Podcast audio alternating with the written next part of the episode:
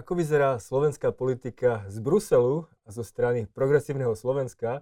O tom budem hovoriť s europoslancom eh, Európskeho parlamentu Michalom Šimečkom. Dobrý deň, vítam vás tu u nás. Ďakujem veľmi pekne za pozvanie. Eh, som rád, že ste prišli. Teraz asi nie ste v Bruseli, predpokladám, že trávite čas na Slovensku. Uh, áno, tieto, tieto týždne vzhľadom teda na pandémiu trávim čas na Slovensku a vlastne celý Európsky parlament sa presunul do virtuálneho priestoru a, a tých fyzických stretnutí je málo, aj tých poslancov je tam málo a všetky rokovania sa odohrávajú vlastne na, na Zoomoch alebo rôznych iných nástrojoch. E, povedzte mi, čo je teraz takou hlavnou témou v Európskom parlamente? Tak teraz témou posledných týždňov, a predpokladám, že to bude aj najväčšia téma najbližšieho samitu a vôbec tých koncoročných týždňov je, je otázka fondu obnovy a, a 7-ročného rozpočtu, ktorý má začať platiť od 1. januára, ale ako vieme, tak dva členské štáty, Maďarsko a Polsko hrozia vetom nielen toho 7-ročného rozpočtu, ale aj celého toho, celého toho 750 miliardového fondu obnovy. A, a to je obrovská kríza. Keby to veto trvalo aj po tom najbližšom samite, tak je to bez, pre Európsku úniu bezprecedentný problém a kríza. A teraz všet, všetci sa sústredíme na to, ako, ako tú situáciu vyriešiť a predovšetkým, ako jednoducho si to musia Maďarsko a Polsko uvedomiť, že táto ich samovražedná hra ide aj o ich peniaze, keď na to príde, naozaj nemôže mať úspech a Európska únia sa nemôže nechať vydierať, ak by som to tak povedal, jedným diktátorom. A, a, a to, to veto musí padnúť, lebo inak to sa nepohneme ďalej. Takže je tu nejaká bezprecedentná situácia v Európskej únii. Všetci očakávame veľké peniaze, ktoré prídu z Bruselu. Môže sa nakoniec stať, že tie peniaze neprídu? Tých 6 miliard alebo koľko vôbec z fondu obnovy? Ja si myslím, že, že, že určite prídu. Teraz je otázka, že či prídu, či tá legislatíva nadobudne účinnosť 1. januára, ako bolo pôvodne plánované, a že či teda prídu už tak skoro, ako všetci potrebujeme. To závisí nielen od toho, ako rýchlo slovenská vláda pripraví ten uh, reformný plán, ale samozrejme aj od toho, že či sa ten fond obnovy schváli. Ja si viem predstaviť aj krajnú možnosť, keď bude Maďarsko a Polsko trvať na tom svojom vete a nebudeme mať dohodu 27 na rozpočte a na fonde obnovy, tak e, sa dá ten fond zriadiť aj v 25. Aj bez účasti Maďarska a Polska. Bude to trochu dlhšie trvať, bude to technicky náročnejšie, e, ale dá sa to spraviť. V tom prípade sa to asi trochu posunie. Možno aj tie čísla budú o niečo iné, e, ale v každom prípade myslím si, že zvyšok Európskej únie, vrátane Slovenska, tie peniaze na obnovu ekonomik potrebuje aj na všetky tie reformy, o ktorých sa asi budeme rozprávať. Takže ja verím, že áno. Otázka je iba, že či tak rýchlo, ako sme, ako všetci potrebujeme. No ale paradoxne takáto situácia môže vyhovať Slovensku, ktoré podľa môjho názoru nie je príliš pripravené na to, aby dokázalo čerpať tie prostriedky. A som dostal do rúk práve od Európskej komisie nejaký draft toho, ako vyzerá zdravotníctvo a z môjho pohľadu sme absolútne nepripravení na to tie peniaze prijať a nejakým zrozumiteľným a jasným spôsobom použiť. Ako to vidíte vy? Áno, je pravda, že sú členské štáty, ktoré sú o mnoho ďalej v príprave tých reforiem a v príprave toho, toho plánu obnovy, ktorý musíme odozdať Európskej komisii. Že Slovensko v tomto naozaj nepatrí k tým rýchlejším.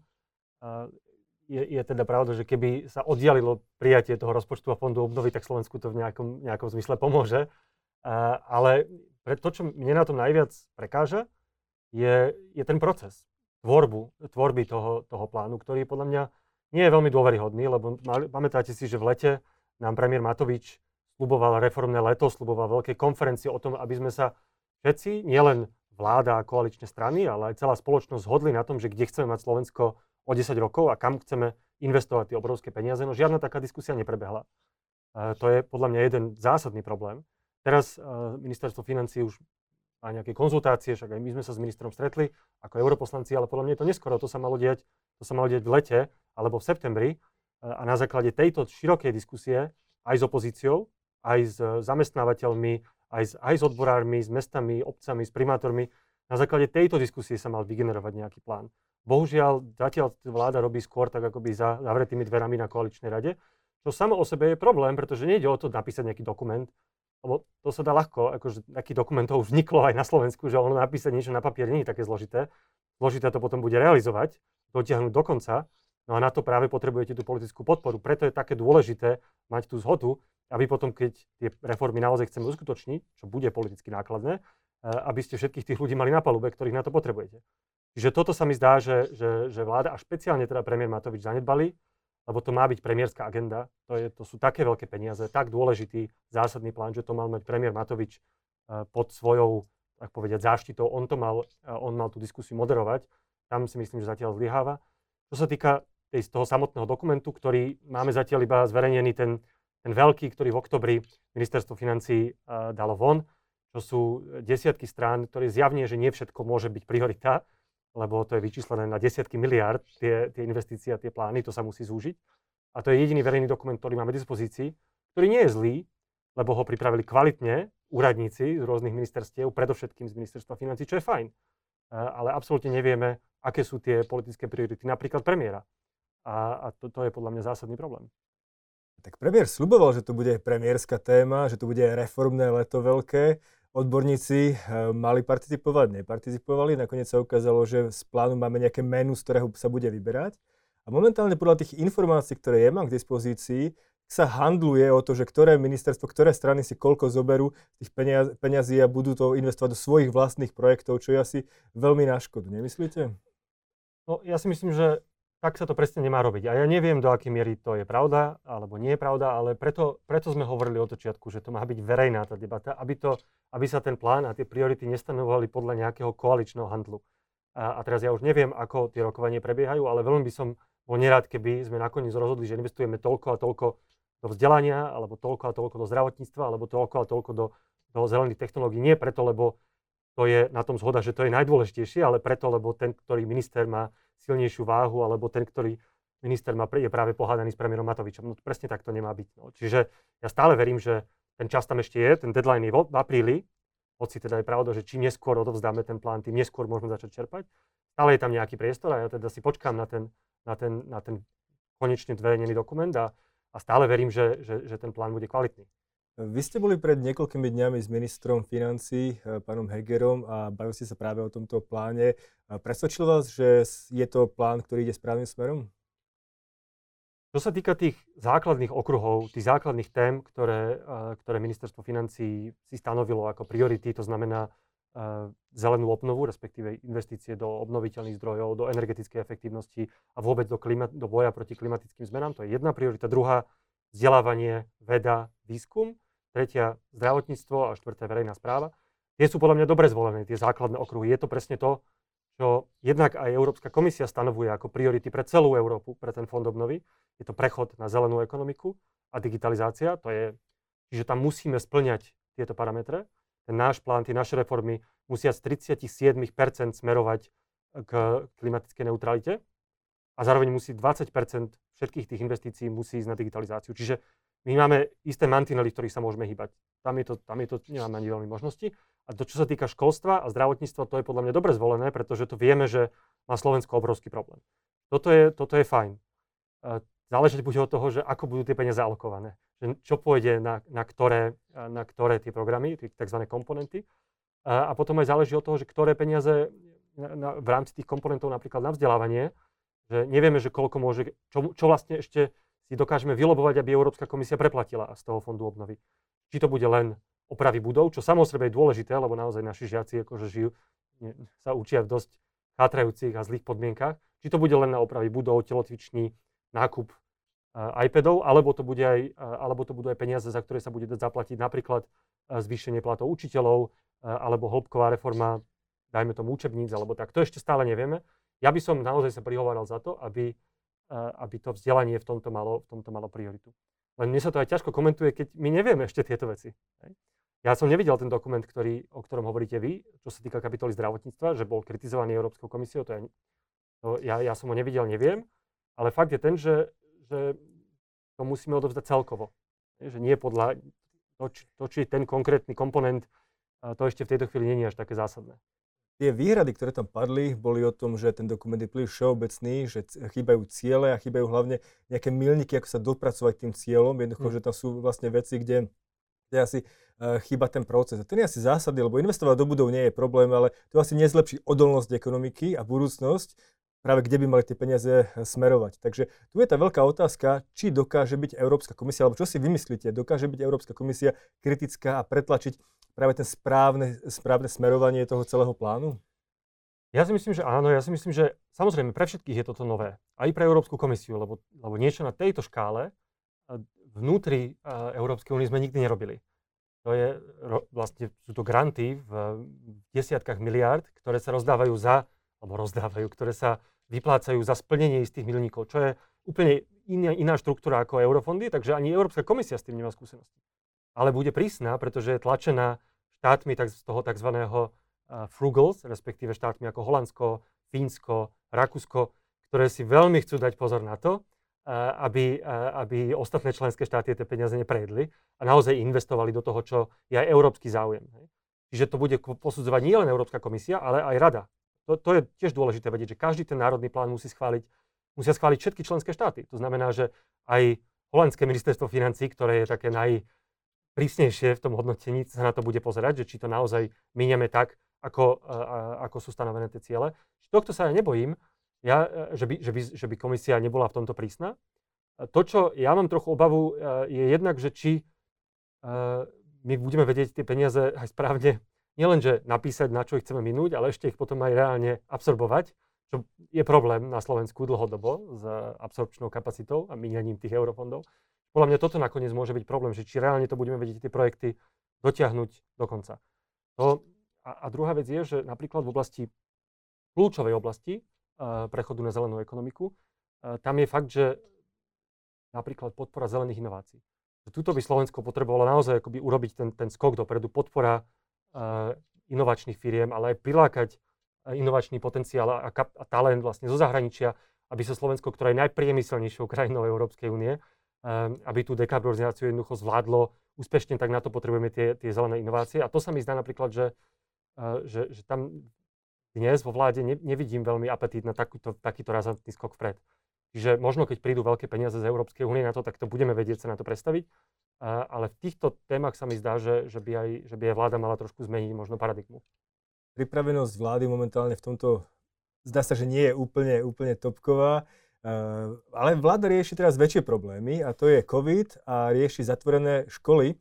Možno ak sa môžeme k tomu okrajovo dostať, asi to nie je niečo, s čím vaša strana súhlasí, že školy by mali ostať zatvorené. Tak predovšetkým treba povedať, že Slovensko je v porovnaní s inými európskymi štátmi úplne v unikátnej a zvláštnej situácii, že máme otvorené divadlá do istej miery, reštaurácie, ten náš režim nie je úplný lockdown a zároveň máme zavreté školy, čo je unikát v Európskej únii. Všetci, všetky vlády si uvedomujú, aké dôležité je vzdelanie.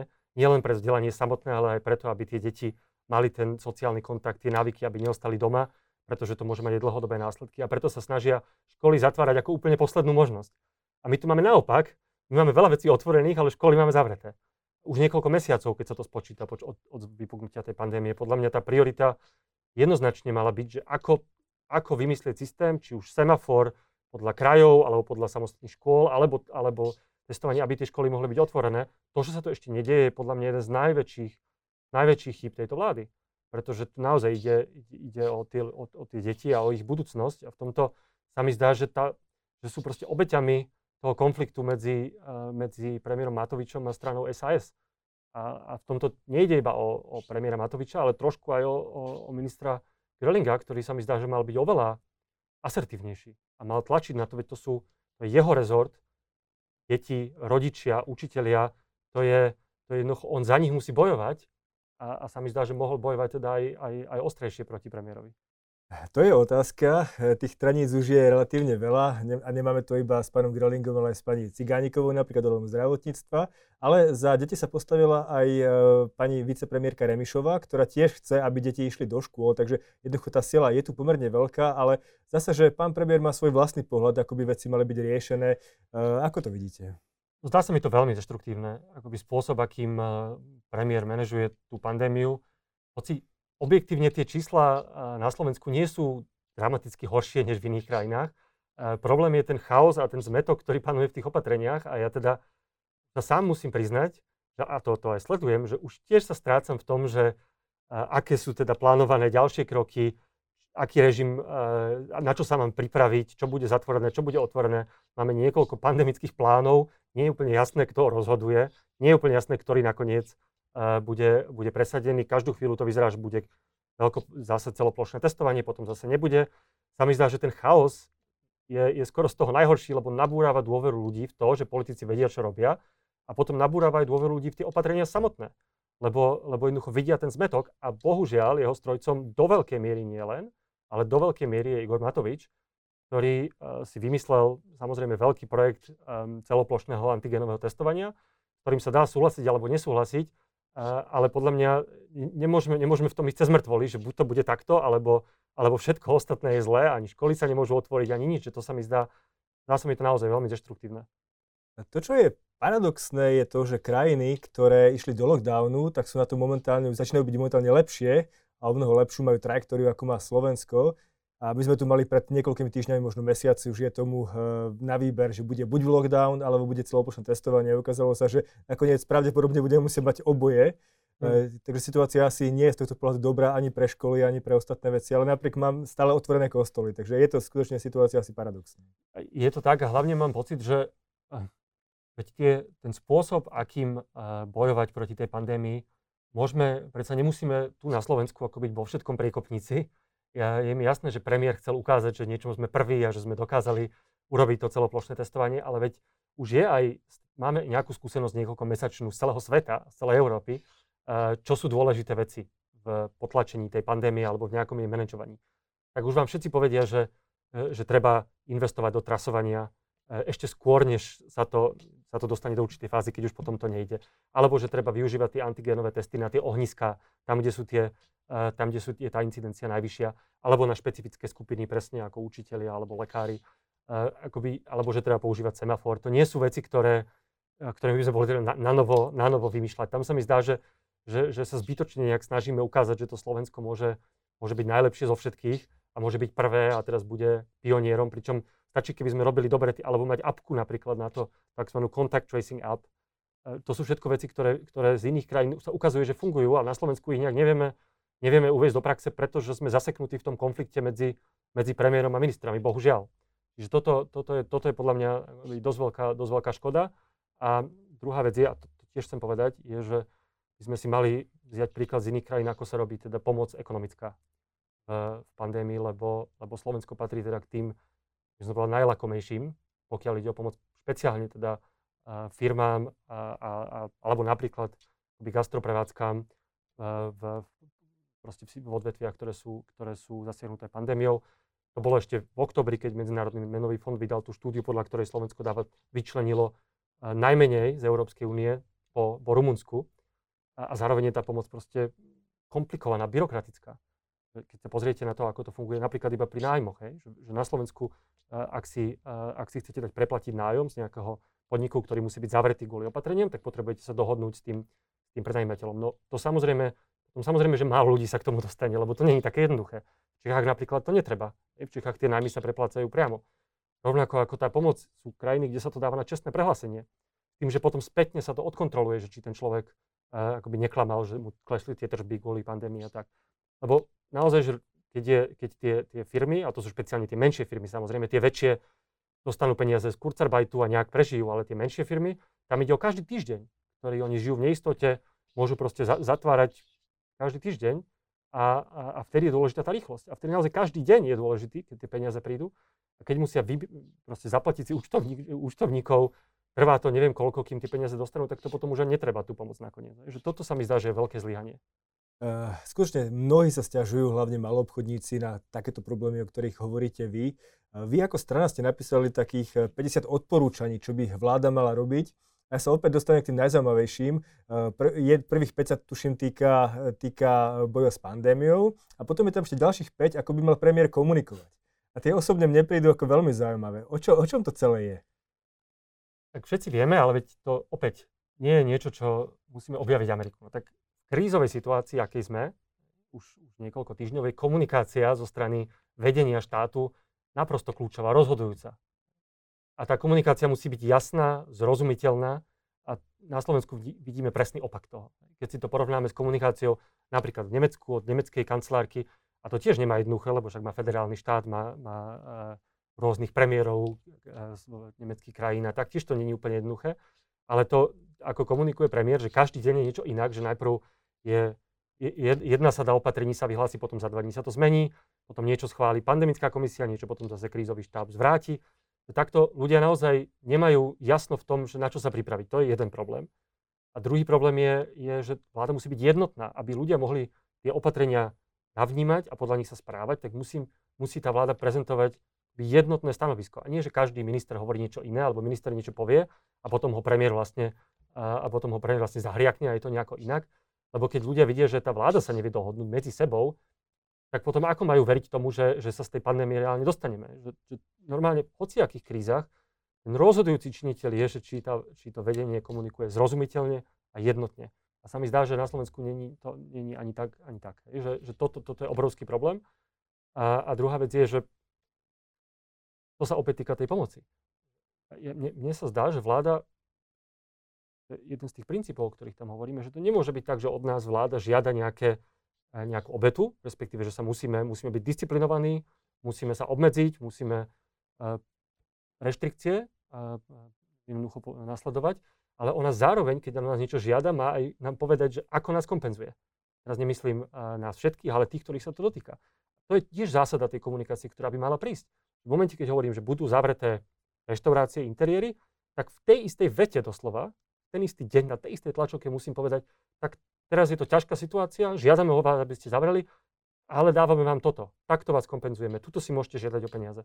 Toto je, toto je podľa mňa veľmi dôležité, aby ľudia a špeciálne podnikatelia, ktorých sa to týka, cítili od vlády, že na nich myslí. Že nevyžaduje len disciplínu, ale že sa im naozaj snaží pomôcť. A to je ďalší teda ten, dôležitý princíp. V tomto naozaj sa mi zdá, že tá vláda teda má čo doháňať má doháňať e, v rôznych smeroch, ale ak môžeme, poďme chvíľočku e, naspäť k vašej strane, ktorá sa o pár tisíc hlasov nedostala do parlamentu. Keby ste boli v parlamente, myslíte, že by ste boli súčasťou koalície, tejto koalície? Úprimne neviem to povedať. Um, mali sme o tom diskusie samozrejme pred voľbami. Uh, boli, boli takí, čo hovorili, že, by sme, že tá zodpovednosť jednoducho je, je tak veľká, že, že ju musíme, nesmieme sa aj strániť a že po tých rokoch tých Ficových vlád a toho prúseru, ktorý tu bol, jednoducho nemôžeme teraz uh, s takou podporou, akú však sme aj dostali, 200 tisíc hlasov, uh, odísť do opozície, čo je samozrejme najjednoduchšie pre akúkoľvek stranu a že jednoducho musíme prevziať tú zodpovednosť. Uh, druhá vec je, že keby tam bol Kolár v tej vláde, tak si ja osobne neviem úplne predstaviť, či by sme boli súčasťou. Čiže bola by to aj veľká debata. Keby to malo byť také, že, že, je, že, že vládne, máme vládnuť z, zo stranou Smerodina, ja osobne by som asi bol proti, ale záležalo by napríklad aj, ako by, čo by si premiér vybral, lebo možno by tá situácia bola taká, že buď, alebo neviem to povedať. Momentálne sú vaše preferencie na rozdiel od tých ostatných eh, strán v koaličných, ktoré veľmi prudko padajú okrem Sasky, pomerne stabilné. Vnímate to pozitívne? Vnímate to ako šancu, že treba zabojovať a budúce voľby už jednoducho ísť ako samostatná strana? Alebo asi budete rozmýšľať o nejakej koalícii alebo spojení s niekým? Jednoznačne to vnímame pozitívne a ja som aj veľmi vďačný našim voličom, že, že nám zostali verní, že, zostali, že, že nám naďalej teda zachovávajú podporu, čo nie je jednoduché. Potom, ako sme, ako sme sa do parlamentu nedostali, tak mali sme plno na Slovensku v posledných rokoch alebo desaťročiach strán, ktoré keď sa nedostali do parlamentu, tak potom postupne niekde umreli alebo sa rozhádali. To je veľmi dôležité, že progresívne Slovensko, napriek tomu, že sme vymenili teda predsedničku, nastúpila Irena Bihariová, tak sme zostali jednotní aj voliči nám zostali verní, čo, čo si veľmi vážime. A nie je to samozrejmosť. Keď sa pozriete na slovenskú politiku posledné roky, tak to nebola samozrejmosť.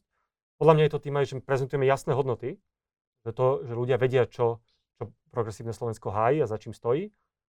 Progresívne, liberálne, proeurópske, zelené. A, a že, taká, že taká strana v parlamente chýba a že voliči chcú, a, aby tam bola. A podľa mňa majú aj mnohý pocit, že je teraz škoda, že vo vláde napríklad nie sú ľudia ako Miro Beblavý, alebo ako Mišo Trúban, alebo Zora Jaurová, že o čo by to bolo lepšie. Čiže toto je, toto je veľmi pozitívne. No a čo sa týka budúcich koalícií, podľa mňa je skoro na to, lebo nevyzerá teraz, že by mali byť voľby za rohom. A samozrejme, nikto nevie pri pohľade na tú súčasnú politiku, je to asi nepredvídateľné, ale samozrejme, no tak my máme blízkeho partnera, s ktorým sme boli aj v predvolebnej koalícii, to je strana spolu. Teraz fungujeme každý samostatne, ale určite by som nevylúčoval nejakú formu spolupráce do budúcna. No tak to, čo nám ukázali tie posledné voľby a, podľa mňa aj ten, ten neúspech tých, tých vyjednávaní o spoločnom postupe zo, zo stranou za ľudí je, že, že áno, do budúcna proste musíme byť schopní spolupracovať a, a, a prípadne aj k sebe pritiahnuť ľudí, ktorí sú nám blízki, pretože to si aj v konečnom dôsledku myslím aj voliči ocenia. Hovoríte o tom, že nemusí, nemusia byť tak skoro voľby, avšak nemusí to tak byť. Ehm, dôveryhodnosť Igora Matoviča veľmi výrazne klesá a každý deň v podstate prichádza s nejakým novým prešlapom, ktorý médiá hodnotia, tá samozrejme aj verejnosť veľmi, veľmi negatívne. Ehm, tuším, je to pán Pellegrini a Robert Fico, ktorí zbierajú podpisy na referendum o predčasných voľbách. Podporili by ste také niečo? My sme o tom pravdopovedz nemali diskusiu priamo na strane. Ja osobne by nemyslím, že to, je, že to je cesta. Ja si myslím, že akokoľvek som veľmi kritický voči tejto vláde a špeciálne je premiérovi a myslím si, že veľa vecí robí zle, a, tak sa mi zdá, že kým má demokraticky zvolenú väčšinu v parlamente, tak teraz pár mesiacov po, po vlastne voľbách žiadať skrátenie volebného obdobia, kým naozaj má tú, tú, tú väčšinu, tak e, ne, ne, nevidím na to úplne dôvod. Ja v tejto chvíli nechcem, aby Dokonca aj nechcem, aby tá vláda padla, akokoľvek si myslím, že v mnohých oblastiach e, to nerobí dobre, ale zase sú oblasti, kde robí dobre, napríklad zahraničnej politike, alebo reforma súdnictva, ktorú pripravuje Mária Kolíková. To všetko sú dobré projekty, ktoré, e, ktoré, ktoré títo ministri zaštiťujú a, ne, a ja nechcem, aby skončili. Takže ja by som teraz e, vyslovene nešiel do toho, že už že ideme povaliť vládu a, a myslím si, že ani také referendum v tejto chvíli nemá veľký zmysel. Uvidíme, čo sa, čo sa samozrejme bude deť v ďalších mesiacoch, ale ja v tejto chvíli naozaj sa mi nezdá, že tá situácia je taká, že by sme teraz už museli žiadať povalenie vlády a nové voľby. A ešte asi posledná otázka, keď hovorím o tej reforme súdnictva, reforme prokuratúry, prichádza teraz nový zákon, zmena ústavného zákona o prokuratúre možno, to je, to je v hre. Čo hovoríte na voľbu nového generálneho prokurátora? Sú tí kandidáti, ktorí sú v hre, v hre tí hlavní dvaja, pán Kliment a pán Žilinka, pre vás dôveryhodní? Ja by som skôr videl lepších kandidátov tých ostatných, ktorí sú tam, to je pravda, ale v tomto naozaj mám pocit, že všetci tí kandidáti, 7, ale myslím, že už ich je 6, lebo pán Rivnák sa vzdal, akoby splňajú, splňajú ten štandard a budú určite lepší, než to, čo tam bolo predtým, to je, to je bez debaty. Čiže si myslím, že to nebude nejaká katastrofa. Ten proces bol dobrý, treba povedať, tu, ten, ten proces verejného vypočutia, tak by to malo byť to, čo nasledovalo a čo teraz prebieha, všetky tie zákulisné rokovania, no tak to už nie je až taký pekný pohľad. Na druhej strane, tak je to súčasť, je to súčasť politiky. Uh, ale asi, keby ja som bol teraz poslanec Národnej rady, tak asi by som hlasoval za iných, než, než tých dvoch, ktorí sú v tejto chvíli asi favoritmi. Uh, ale tam sa mi zdá dôležité nie len to, že koho nakoniec koalícia zvolí, alebo teda parlament, uh, ale aj presne aj tá reforma, reforma prokuratúry systémová. Že tam dlhodobo máme na Slovensku problém, že generálny prokurátor má autokratickú pozíciu takmer. Hej. Má obrovský vplyv, obrovskú moc aj zasahovať do, e, do, do konkrétnych vecí. Tam sa mi zdá, že, že otvorenie tej prokuratúry, možno aj nejaké, možno aj nejaké posilnenie tých iných, tej, nie len verejnej kontroly, ale aj vnútornej, by, e, by tomu prospelo že nie len akoby zmena vedenia, ale aj, aj trochu systémová, systémová zmena riadenia. A ja dúfam, že aj k tomu sa teda koalícia dostane. E, Robert Fico ale kritizuje to, že celá tá zmena zákonov, a to je v mnohých oblastiach, nielen v tomto smere, je bez verejnej diskusie. Jednoducho, že prebieha za zatvorenými dvermi a s nejakým plánom, ktorý sa narýchlo schváli, možno ešte v, bez nejakého riadneho medzirezortného pripomienkového konania a tak ďalej. Súhlasíte s týmto postupom, pretože vláda deklarovala, že bude verejná, že bude všetko robiť otvorene a zdá sa, že to tak vôbec nie je. Je to pravda, že niektoré veci robia verejne, napríklad to vypočutie generálneho prokurátora, ale mnohé veci nerobia verejne a nerobia ich tak transparentne, ako sme dúfali, keďže to má byť vláda zmeny, ktorá nastúpila akoby s tým étosom transparentnosti a protikorupčného boja. Čakal by som, že, že aj iné niektoré výberové konania na šéfov eh, štátnych firiem alebo firiem, kde má štát, kde má štát vplyv, že mohli byť verejné. Um, rovnako ako to, čo sme sa bavili, ten plán obnovy, to, to malo byť oveľa transparentnejšie a ten proces mal byť verejný. A je pravda, že niektoré, ja, by som radšej videl aj o tých o pandémii o boji proti pandémii oveľa viac verejnej debaty v parlamente. Ja si myslím, že parlament je to miesto, kde sa tieto otázky majú diskutovať a ja rozumiem tomu, že je to nepríjemné o nich diskutovať so smerákmi a s fašistami, ktorí sú teraz parlamentnou opozíciou, prípadne, prípadne s Petrom Pellegrinim a je to a v istom zmysle má koalícia pravdu, že, tí, že títo ľudia nás dostali do toho stavu, v ktorom sme dnes a ešte chcú tú diskusiu. Ale bohužiaľ parlament je to miesto, kde sa tie debaty majú odohrávať, aj keď sú nepríjemné. Ja si napríklad myslím, že aj ten fond obnovy má ísť do parlamentu. Keď ten dokument bude, má o ňom, hoci nepotrebuje, nepotrebuje vláda súhlas parlamentnú formálne, ale mal by sa tam prerokovať, aby k tomu mohla byť debata. To je trošku, to je, to je tá kultúra toho, tej demokracie, že aj keď tam je ten Fico a my vieme, čo je zač, ale jednoducho niektoré veci sa majú, sa majú prejednávať v parlamente proste z princípu. Pretože, pretože nechceme to robiť ako, ako oni, ktorí samozrejme všetko valcovali predtým a treba trochu ukázať, že sú iní a, a nie vždy sa im to darí. Budeme veriť, že práve týmto smerom sa to pohne. Že toľko Michal Šimečka z Progresívneho Slovenska. Ďakujem, že ste prišli. Ďakujem pekne za pozvanie.